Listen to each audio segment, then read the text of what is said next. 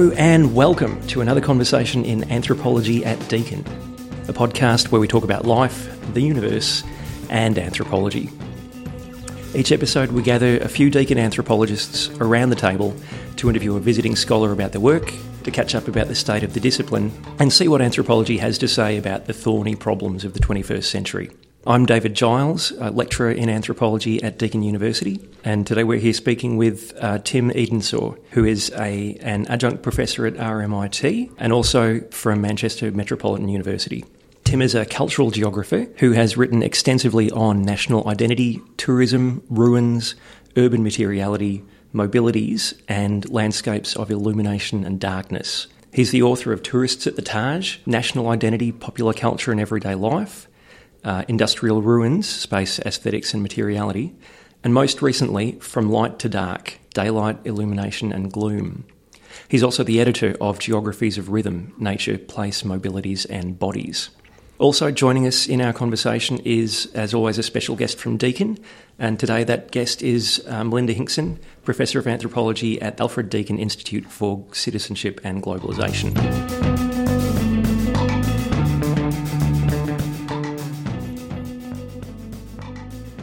So thanks for joining us. G'day. Cheers, David. So we uh, we often start off with a really uh, entry level and hopefully a bit of a fun question, uh, which is just the kind of how did you get interested in this question, uh, and especially since you're a sort of fellow traveller in cultural geography, mm. I suppose how did you get interested in culture, uh, and then also how did you get interested in cultural geography? Well, I actually started uh, PhD studies with in the sociology department at Lancaster with the kind of quite renowned British sociologist John Urry. So I was initially a sociologist, and then I got a job in cultural studies. And my interests, I guess, or my acad- academic interests, started to form and extend they started off with kind of tourism. I was interested in tour- the sociology of tourism, which then extended into the geography of tourism, mm. and then moved into questions of national identity. And subsequently, I suppose the sort of third major project that I was became really sort of preoccupied with was industrial ruins. And so, in all those, in all those uh, spheres, in all those areas, culture is kind of implicit in all the things that I kind of look at. And it's kind of interesting that although I've moved from sociology to cultural studies to cultural geography, I haven't really mm. uh, changed the things that I look at or the way mm. that I mm. look at them. Perhaps a little bit more emphasis on space, landscape, and place, but not really, I don't think. Uh, if it's not disciplinary, and I appreciate that, I think. Um, yeah uh, a lot of us in anthropology uh, uh, find ourselves uh, sometimes the most, we've been called the most interdisciplinary of the social sciences. Uh, so I think a lot of us appreciate interdisciplinarity. Uh, so if it's not a discipline per se, what drives your questions or what, what what drew you in in the first place? It's it's really interesting uh, that a variety of things kind of draw me in, and re, you, it, the the essential thing to say is that I go with what I'm passionate about. Mm. So it, I don't kind of try to identify an area mm. of underexplored theory. Mm-hmm. Uh, what I really do is, is is things gain my interest, and they might gain traction. They may there may be some momentum there. Mm-hmm. Certainly, with the with the recent work that I've done on uh, Light and Darkness, which we'll talk a little bit about in a minute, um, that just started off in a kind of quite an, an innocent way. I wasn't intended to study light, but I went down that particular byway, and it turned into a giant six lane motorway that mm. I hmm. kind of don't see ending anytime soon. Uh, that's so that's a really, um, really fantastic and rich way of approaching a question. You know, I think a, a, lot of us come into into this with a sense that we're committed to a, an area or committed to a people, and I think um, I think as a as a method that uh, that's really in, uh, encouraging. And you've been really gregarious in what you've worked on. Uh, you know, you've worked worked on tourism and then nationalism and then the city, and and this most recent topic, light, uh, has fairly amazingly escaped a lot of critical attention. Um, so, why do you suppose? First of all, why do you suppose it's escaped attention? Uh, and then, what what made you excited about looking at it in the first place? So, I'll, I'll start those questions. I'll reverse those questions. Mm. So, what happened uh, initially was I was driving around with a, a friend around Manchester in the north of England in December And at that time, people started to put up the, the Christmas decorations, and also uh, uh, in um, uh, in particularly kind of working class areas and amongst working class households, they start to guard their house houses in rather extravagant forms of illumination. Um, and we were really interested in this, and we, we noted that these that there was probably no way that these people of very limited means could make such a statement on space in the daytime. How else would you ever kind of make your presence so profoundly evident? Mm. Uh, and so it started off as a kind of a sociological investigation into why people put up Christmas lights. And in, in carrying out that kind of research, we wanted to find out what theories of light in geography there were. Uh, and we were confident that there would be quite a lot of writing about how illuminated space is constructed, interpreted, and experienced. But um, when we started looking uh, in the in the archives, and I'm talking uh, for as long as geography has existed, we could find nothing whatsoever hmm. in terms of the ways in which light has transformed the ways in which we might understand place, space, and landscape. There's nothing. And since geographers are, I would say that the kind of three key, these are the kind of key three uh, um, themes mm-hmm. place, space, and landscape, different kind of spatial contexts. There just wasn't anything, and I, I, I, you're asking me why is that the case, mm. and I haven't got an answer for you at all. Mm. It's in, in, in abiding mystery to me. Do people think that we experience space and place and landscape in some sort of neutral light? Is it always daylight? Mm-hmm. What about the darkness? How might illumination transform the experience of that mm. space? But there isn't anything. Now, there are some social histories about the emergence of electric lighting, some very good social histories. There's a little bit of philosophy, uh, there's a tiny bit of anthropology, not much. Mm. Um, and you might know the, the kind of renowned paper from about 2007 by Bille and Mikkel Bille and Tim Flohr Sorensen, where they kind of introduce an anthropology of luminescence, mm. which was the first, which was the kind of key starting point for me. Actually, that was the most seminal paper that I came across. But in geography, nothing. And why that should be so, I mean, I'm still asking that question. Mm. But there is, nevertheless, as with many of these things, when we t- undertake uh, research into an area, it can be quite surprising how simultaneously other people start to pick up on mm on your own interests. And so now there is a kind of gathering of, of geographers and others who are other scholars who are investigating illumination darkness. Mm. I'm, I'm just picturing this sort of grey landscape that somehow geographers have worked in for as long as geography has been around.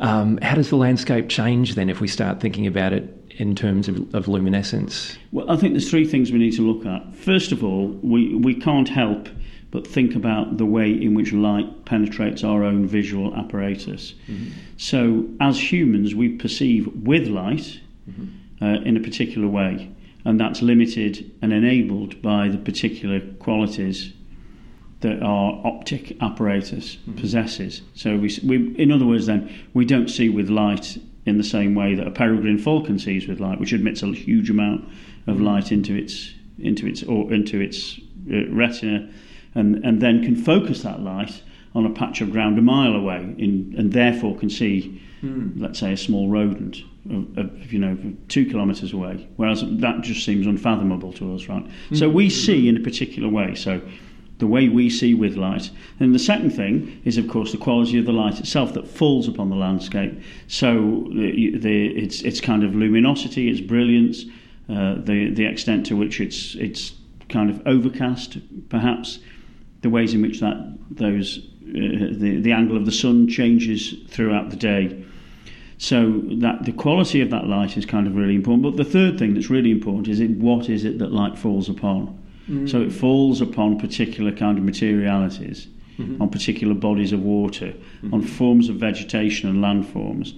And so even so even if the light itself is very similar, the quality of the light that falls upon the landscape uh, in, in, perhaps in the same latitude is very similar. Mm. Um, the experience of that, that light on the landscape is invariably going to be different if the landforms, the textures mm-hmm. of the land that it falls upon, the landscape that it fall, falls upon, differs. So there's an ontological intervention there too. Then you're thinking about uh, does, it, does this put you in, in touch with uh, the sort of new new materialities uh, folks? And I know that's part of your work a, already, right?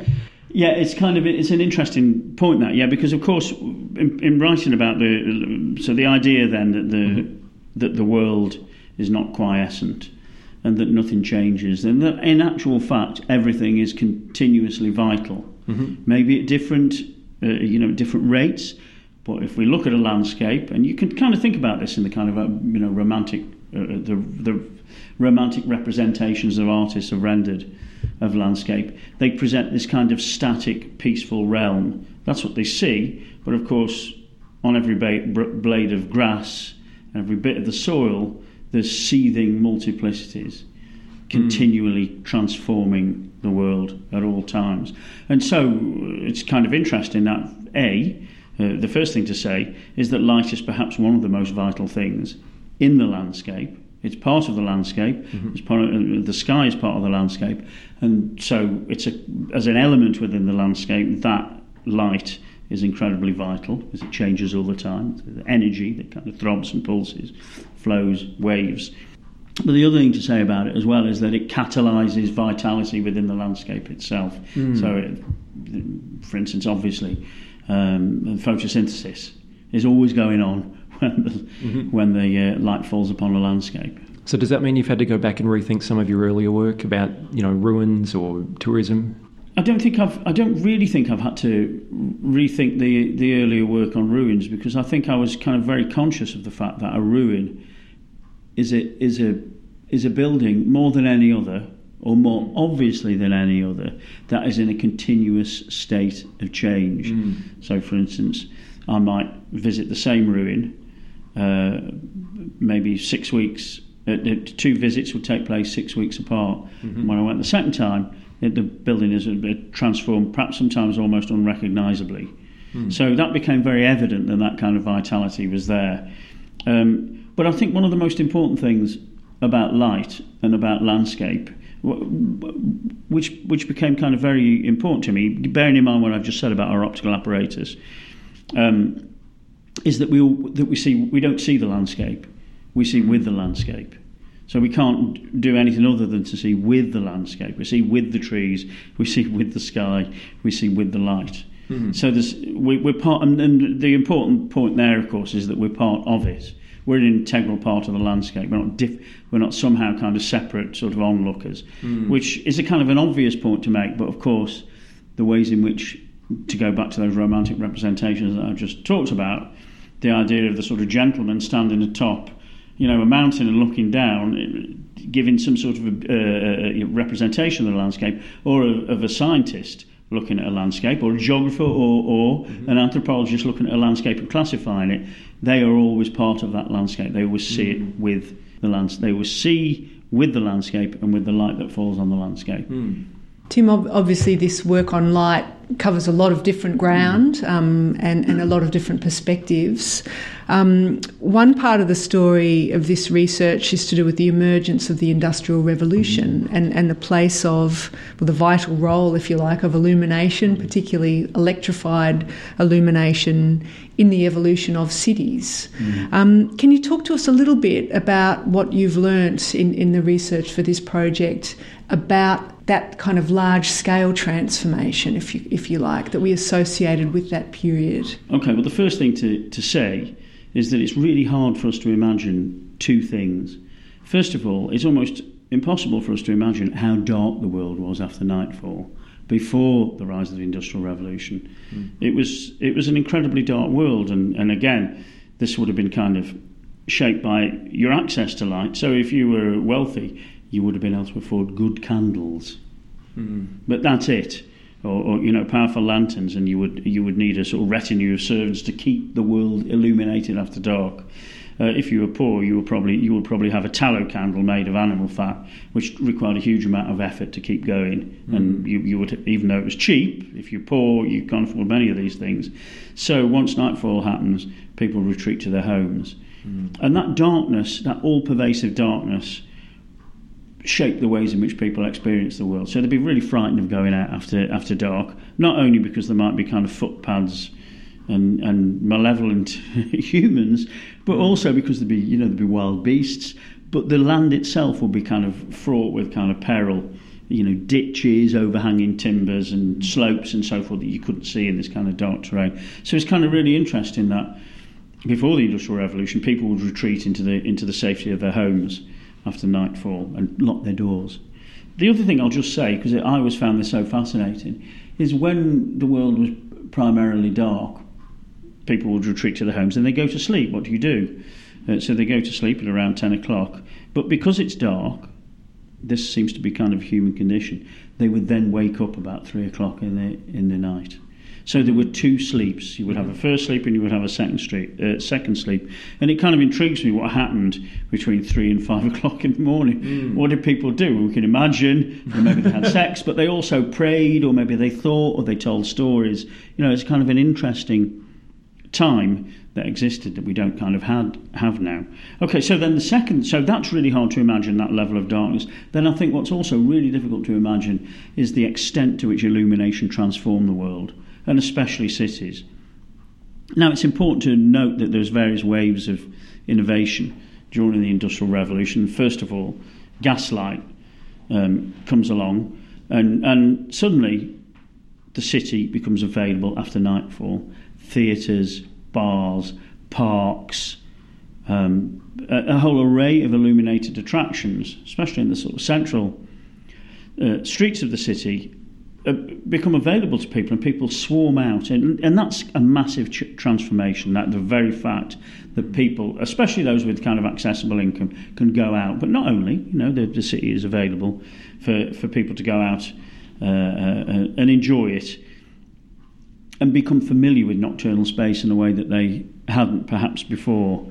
Um, but what's interesting and what, what's kind of important to note about the sort of rise of lighting technologies is that gas then was replaced by electricity, um, but only unevenly. So certain areas remained dark, poor areas, of course. Certain areas uh, were illuminated with gaslight, other areas became uh, lit up with bright electric illumination. Um, and what's really interesting is that until about uh, 1930, there was an incredible mixture, incredible diversity in the patterns of illumination across cities. So it was really, you know, so the gaslight still persisted. There were different qualities, different companies who provided different kinds of lumières. So we had a kind of very variegated nightscape. And, and, and so, in a way, then, the, uh, the other thing to say is the way in which then, uh, the ways in which electric and the way in which gas and then electric uh, illumination transform the world is they kind of defamiliarise space. So they also made it wonderful. And imagine, imagine what it was like for people suddenly to, to walk out, like, let's say, you know, in Melbourne, and walk along the riverside, and there, there are these lights along the sort of uh, shorefront, and they're reflected in the river. I mean, imagine that. And that's, of course, well, that's kind of banal for us now, but at the time, it would have created an extraordinary kind of impression. Areas of the city will be dark, other areas will be will be brightly illuminated. So creating a completely new landscape, one that I think we can we can think of as as being kind of fairly magical. Uh, and I kind of in Melbourne, I always think of the you know the exhibition centre in Carlton Gardens. What would that have looked like when it opened up? They would it would definitely mm. have featured you know really strong and extravagant illumination, which would have you know been marvellous. And then further on, and you can still sense this a little bit if you go to Luna Park in St Kilda. You can see the magic of what that early illumination might have been like. It's been updated now, but we at least we can get a sense of what that aesthetic might have been and how enthralling that must have been for these kind of 19th, 19th and early 20th century inhabitants.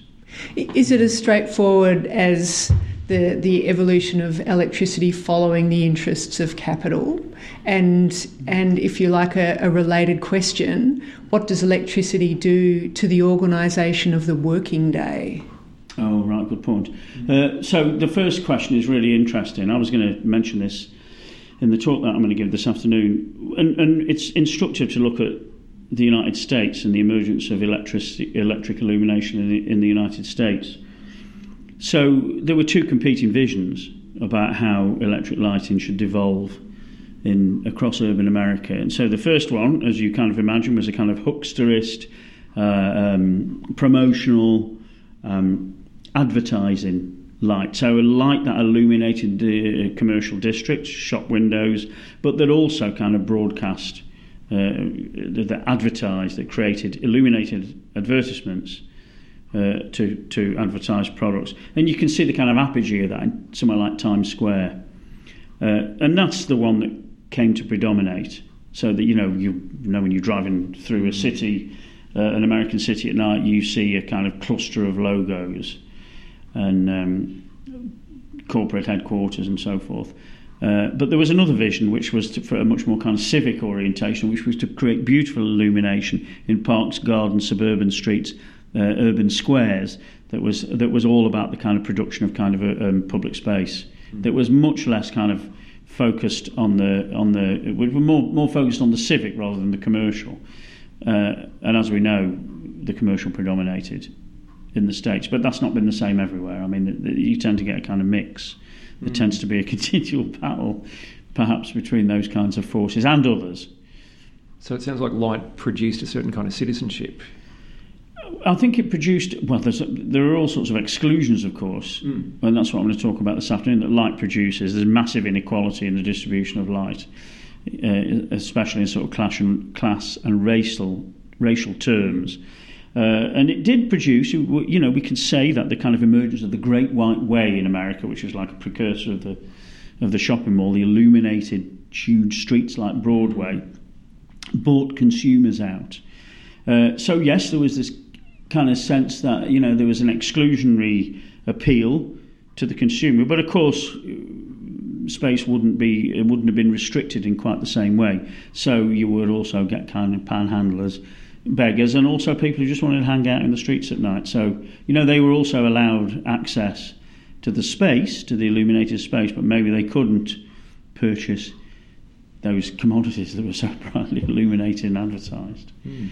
Um, actually, I wonder if I could fo- ask a follow up question there about, uh, you know, obviously you're making me think about Benjamin mm. and um, the sort of phantasmagoria of consumption hmm. spaces mm. and uh, also perhaps a little bit about the sort of society of the spectacle arguments. Yeah. And it seems like uh, part of what I'm hearing is that light allowed us to think and allowed us to theorise differently too.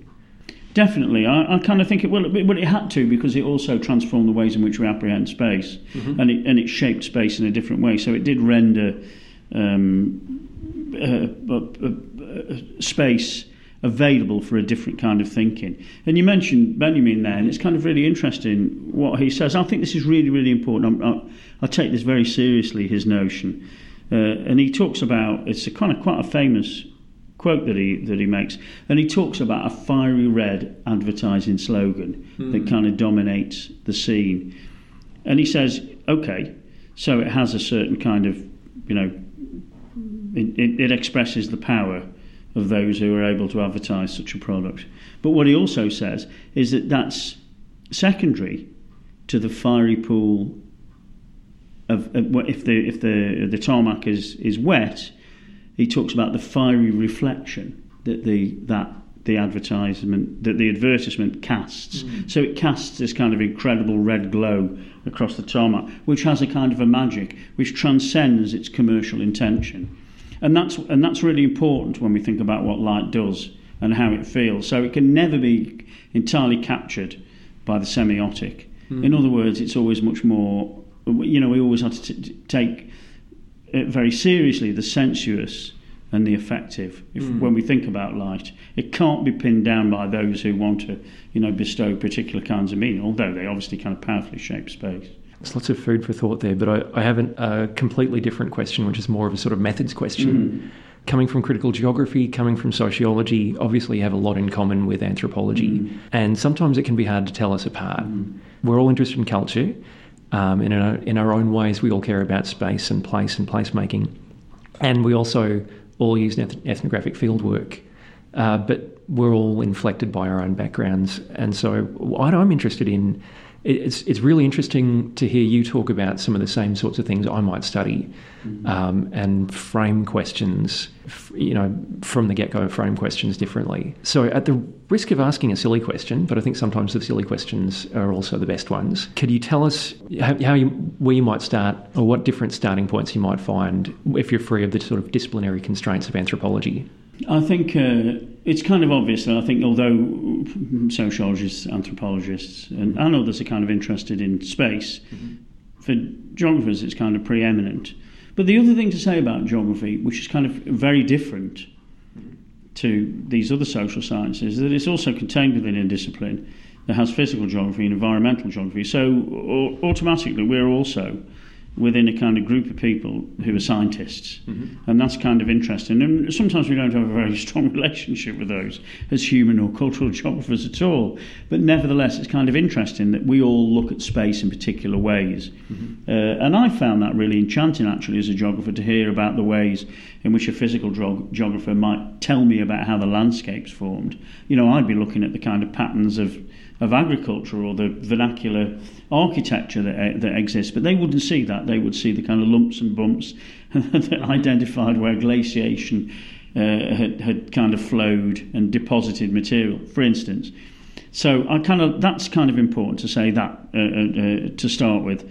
Um, so, but then there is then this kind of preeminent kind of focus on space, which I kind of think that that kind of comes first and foremost in many ways. Mm. So we, we, will, we will look at space and then we will think about the activities, the social practices that take place within that space and how that the space, uh, the space, the spatial and the social interact uh, probably more acutely.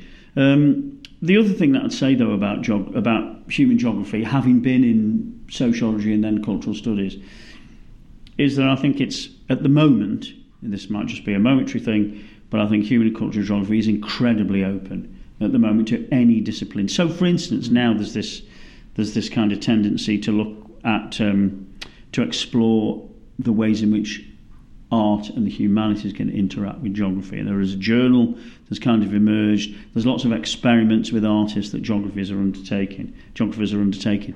So I kind of think there is, there is this kind of rich and radical openness, both to other disciplines, but also kind of to other theories as well. So anything goes really. There's no nobody says. I, I have never seen anybody say in geography, uh, "Sorry, this is geography. We don't study this." It just doesn't happen, right? So, and it's kind of really exciting that, and maybe that's some might may find that kind of too protean, too kind of broad, but I I, I kind of like it. The other thing that I think that I, the final thing that I'll say about about human geography is that I think that openness has made us uniquely able to to explore things like this the wider network thinking, which is itself is a kind of a spatial notion. So all that kind of all those considerations of networks that that have, that have kind of come into into play, and also more recently the kind of non-representational theories that have emerged, so notions of kind of affect and atmosphere, uh, and also uh, particularly the ways, if we're looking at space, the ways in which non humans play a vital role in that space as well. So, an extension of the social into the non-human is, is I think, has, has been readily kind of it's been gobbled up by geographers. They really like that. It's kind of people, you know, we've kind of taken that and mm. run with it in a in a kind of unhindered fashion. Mm. And so there's not some of the the sort of uh, head scratching, perhaps hand wringing about whether or not we can talk about it and anthropos at the same time that there might have been in anthropology? Uh, well, I, I, haven't noticed it in anthropology. I don't. I wouldn't want to speak for anthropology, but I've certainly seen it in sociology, mm. where cultural studies came along, and then sociologists invented something called cultural sociology, which was not cultural studies, but was really. we're, we're, perpetually debating, you know, yet the latest crisis, quote unquote, to have hit mm. anthropology, and it is usually of that kind. You know, how, how do we continue to differentiate what it is we mm. do from other people? For mm. some anthropologists, these are very, very weighty concerns, and for others, they're they're irrelevant, and yeah. we should just get on with the main game. Mm. Yeah. But so, Tim, you're you now in Australia for perhaps we could describe it as a, an extended stay, and we know you've been looking around with great interest with your geographer's eyes. Can you tell us a little bit about the, the new projects that, that you're starting to explore um, that, that are based here in Australia? Sure. Well, I'll, I'll, first of all, there's three projects that kind of connect to the work that I've been doing recently on light. So, first of all, I'm very interested in festivals and the kind of festivals that take place here. So, there was White Night, but this week there's going to be the Gertrude Street Festival. I'm kind of interested in the ways in which light can transform space temporarily and what that what that does to space, how it defamiliarizes the world, which I think defamiliarization is a really interesting technique, how it might deepen place, how it might foster spaces of interactivity. So I'm kind of, and that typically happens during particular kinds of light festivals, but in distinctive ways. So I'm interested in exploring how the Gertrude Street Festival uh, produces those effects uh, in a distinctive and quite local way. Say in contradistinction to White Night, which is a much bigger thing.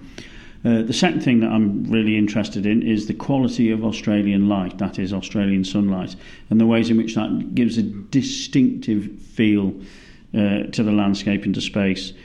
Uh, and to think about how that's been represented in painting, the, the, Heidelberg School, most people will kind of know about. The first painters to actually represent Australian light is this experienced rather than as some sort of pale imitation of European tradition. Um, but also just to think about how, how it's experienced, what it feels like, what are the affective qualities of that Australian uh, light. And then the third thing, and related to that, is that when I first arrived in Melbourne, I had to walk to the university about a mile away, uh, and it was I arrived in summer. It was baking hot, and I had to seek shade. And the shade is not something as a British person that I've ever really had to be concerned about at all. But in the sort of vicious heat and the blinding light that was that that was cast across Melbourne, I had to seek shade all the time. And so there's kind of really interesting choreographies that are produced by that shade, the ways in which people move through shaded space. And again, to think about how architecture deals with that, think about how we might plan for shade, think about how historically trees have been planted to afford shade, particular kinds of trees, and then to think more acutely about how that feels and how that bestows uh, a sense of place on a city. So those are kind of three uh, light-related projects. But the biggest project that I, I think I want to undertake is to think about building stone in Melbourne, and I'm particularly interested in the way in which Melbourne is assembled and then continuously reassembled by different sources of stone supply. And so I'm interested in where that stone comes from, uh, uh, or where it, where it came from and then doesn't come from anymore, where new stone comes from, to, re- to continually kind of recompose the city. And I'm interested in the kind of values that are attributed to stone. So a stone that might once have been thought of as abject and unvaluable suddenly becomes um, really valuable. So to give you an example, there's a brickyard in Brunswick where a lot of the old bricks from demolished buildings are collected, lots of different types of bricks. And the most valuable bricks there, the most costly bricks, are those that have large imperfections in them. Mm. Actually, bricks that may have been thrown away initially, but now because they're idiosyncratic uh, and unusual, they take on a much greater value. So I'm kind of interested in these kind of regimes of value, which are determined by all sorts of different things. And then finally, I'm interested in the ways in which stone has a, a, a particular quality, both in the ways in which it's quarried and shaped, but also in the ways in which it exists in a city to afford particular qualities to that city, particular sensations. Uh, um, so, I mean, the obvious one to say is you know, in the bluestone lanes, when it's dark and it rains and the light shines upon this very black stone, it creates a really quite a mm. strong atmosphere and an affective charge. Fantastic. That that's a beautiful way of looping the relationship between, if you like, the the foundation stone project and, and mm. atmosphere as as very much part and parcel of, of the same uh, world um, in, in which you're, you're working. And as an anthropologist, when I hear you speak about both of those projects, I can also hear the possibilities of a set of nested projects, if you like, that that that, that drill down to a highly, highly localized. Um, experience of light because anyone who lives in Australia or is Australian will say to you, well, I'm from Canberra, and of course the light here has these qualities. And oh, well, actually, if you if, if you're from the west, then it has these qualities. So it won't take long to to break down the idea of an Australian light, even though our tourist industry drives that message of there being, you know, if you like, the, the nation has has its own kind of light qualities that goes with it. Um, so that, that idea of, of, of, nested layers of space from the most local to the national um, is a terrific one. And also this idea of the handmade, if you mm. like, brick through to the industrial as different layers of value. Yeah, and it's, it's, it's I mean, it's really interesting. I mean, I'll just say bluestone, which was kind of not seen as a very prestigious material at all. You know, it was used for industrial buildings, churches, prisons, uh, or, the, or foundations and, and cobblestones. Uh, and so there was this great um, endeavour to find a good source of sandstone, which was found in the Grampians. And so all the prestigious buildings, 19th century Melbourne, were built out of this sandstone. Mm. But now, with contemporary technologies, you can do anything with bluestone. You can shape it in the most smooth and amazing ways. So, and now it's become this kind of highly sought after material, also because of its its heritage value as well. So it's acquired a venerable heritage value, which kind of also, you know, it, it has transformed, you know, its meaning and, and the ways in which it's valued. Mm. a, a good question to end on, a big sort of question to grow on. I, I suppose I would like to ask a question about the future, not necessarily your specific future projects, but what's next for all of us in terms of light? What's next for all of us in terms of tactile uh, environments? As far as light's concerned, what I think happened in the sector I've mentioned to you that I think that there is this incredibly variegated pattern of light of illumination across cities until the 1940s, let's say. But then what happened, very typically, really, is a kind of a modernist impulse. Light became very standardised and so it became homogenous, and cities actually became really boring. For, for the most part, in terms of the ways in which kind of light was distributed and the way it shone, it became a mechanical, measurable thing. And I think that persist, persisted. And it's kind of interesting to talk to light designers who have always kicked against that. They wanted their fancy designs to be uh, taken on uh, by cities. Uh, and sometimes they were, but even then, they didn't shine so brightly in a context where everything was kind of illuminated in this kind of rather standardized wash of light. So I think we've come, we're coming to the end of that scenario now, and I think, especially with the kind of rise of a whole plethora of different kind of lighting technologies, I think we're on the we we are now at a stage where we're going to go back to that era where there's going to be an incredible diversity of lighting. You can see this in the kind of huge rise of light festivals, where lots of different kind of techniques are tried out. They're kind of experimental laboratories, really. And so I kind of foresee illumination being much more progressive, both in terms of the kind of energy it uses, in terms of the uh, the uh, it being much more kind of ecologically attuned um, in terms of its kind of diversity and its creativity. So I kind of think we, we are on the threshold of this, of, uh, you know, of a particular era of much better, uh, greatly enhanced illumination. All right, look, thanks again for joining us, both Melinda and Tim. Thanks to those of you at home too for joining us here in Anthropology at Deakin. Uh, we've been speaking today with Tim Edensor from RMIT, as well as uh, Melinda Hinkson from Deakin University. If you'd like to learn more about Tim's work, you can look for a copy of his latest book, From Light to Dark Daylight, Illumination and Gloom. And if you'd like to learn more about anthropology, you can find us at blogs.deakin.edu.au slash anthropology.